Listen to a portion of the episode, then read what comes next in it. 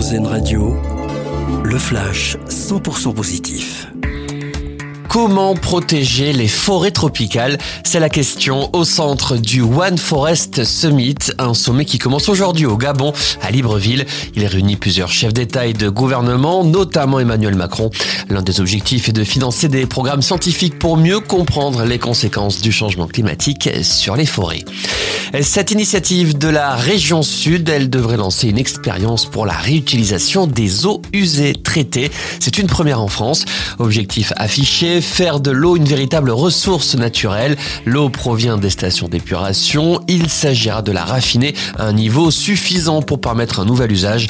L'irrigation agricole, le nettoyage des rues ou des espaces verts ou encore le remplissage des retenues d'eau pour de la neige artificielle dans les stations. Un grand monsieur, une légende, les hommages du monde du football se multiplient après l'annonce de la mort de Juste Fontaine, un joueur qui a profondément marqué son sport dans les années 50-60 avec Reims, mais surtout avec l'équipe de France.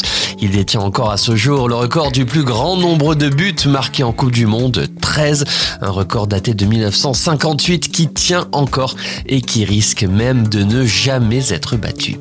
Et puis The Weeknd se lance dans le cinéma. Le chanteur américain va jouer son premier grand rôle dans un film qu'il a écrit et dont il composera la musique. Il donnera la réplique à Jenna Ortega qui a crevé l'écran dans la série Mercredi. On ne connaît pas encore l'histoire de ce long métrage actuellement en plein tournage. Affaire à suivre. Vous venez d'entendre le flash 100% positif d'Airzen Radio. Une autre façon de voir la vie.